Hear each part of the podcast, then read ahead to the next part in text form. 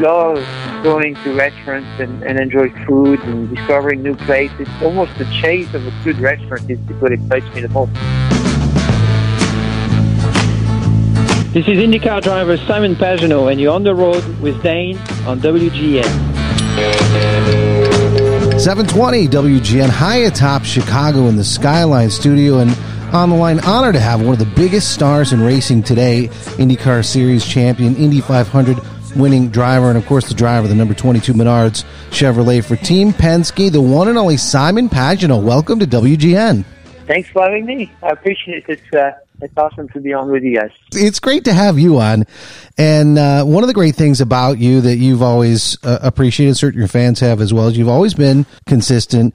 Consistency throughout your career has been one of those main things. You know, winning the series title in two thousand sixteen, runner-up in two thousand seventeen, two thousand nineteen. For twenty twenty, this season has been anything but consistent or or predictable for the entire world, right? And certainly for racing and all that kind of stuff. As you're heading into the finale here in Saint Petersburg, talk a little bit about that. Are you kind of relieved to have the season heading into that finale? Of course, you want to finish strong, but it's going to be good to, to do sort of a reset for next year.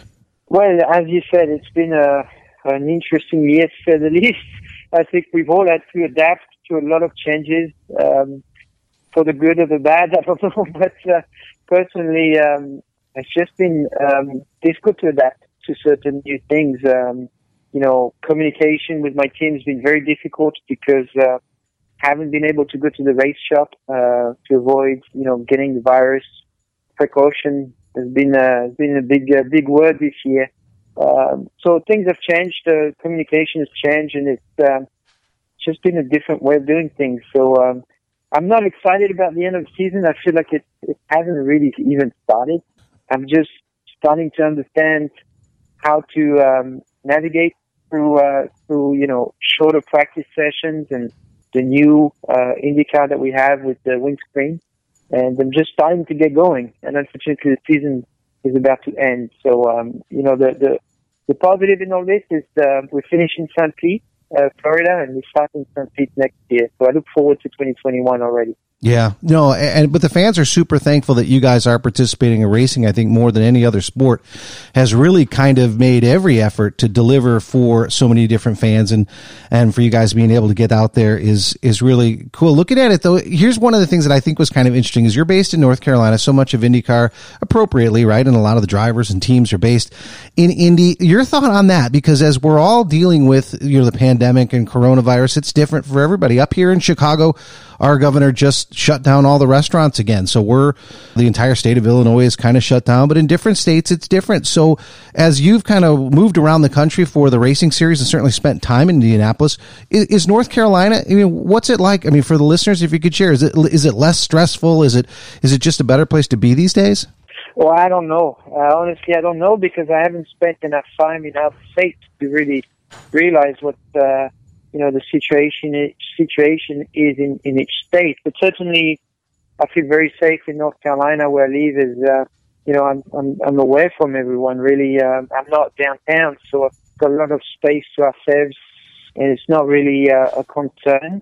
Personally, obviously, I'm very concerned about everybody's health and my own health. But uh, I feel like, you know, by taking all the precautions necessary, we're in good uh, we're in good shape now.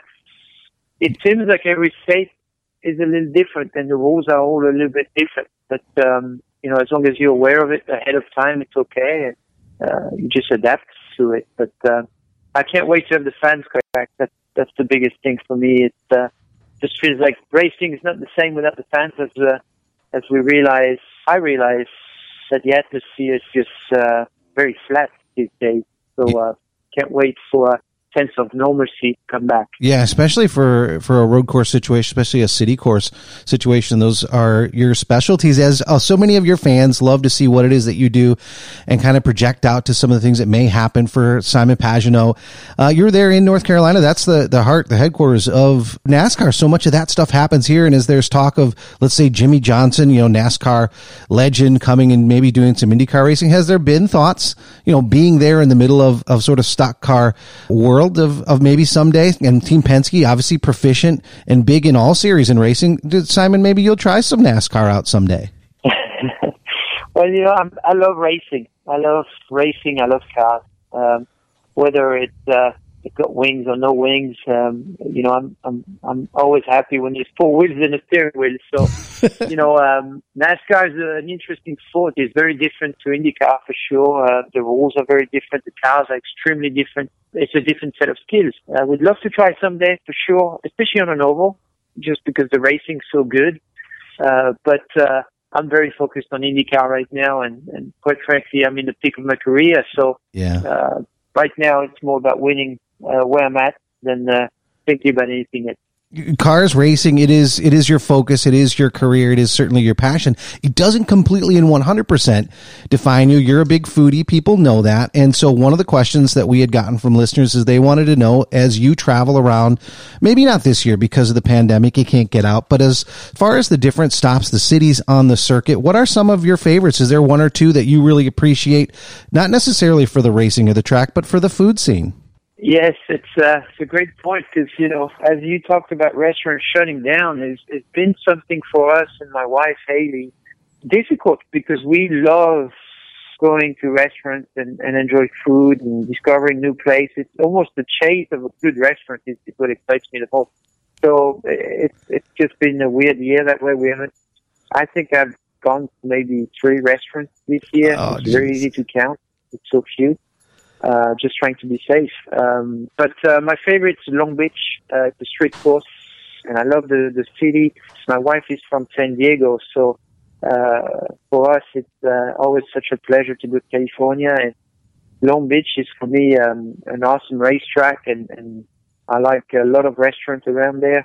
Uh, so it's... Uh, Always fun to go there. It's one thing to enjoy food. It's one thing to appreciate, you know, the, the talent of a, of a great chef and certainly the ambiance of a great restaurant. A lot of people during the pandemic, and soon I do a lot of the food stuff here for W G N. We talk with all of our Food Network friends and Top Chef friends. And there are a lot of people and a lot of listeners who are really stepping up their home cooking game. We know that you like to make some of your grandmother's specialties. Have you and, and maybe Haley, have you gotten maybe kind of upped your game and started maybe doing more cooking more, maybe even grilling or doing some other things there at home?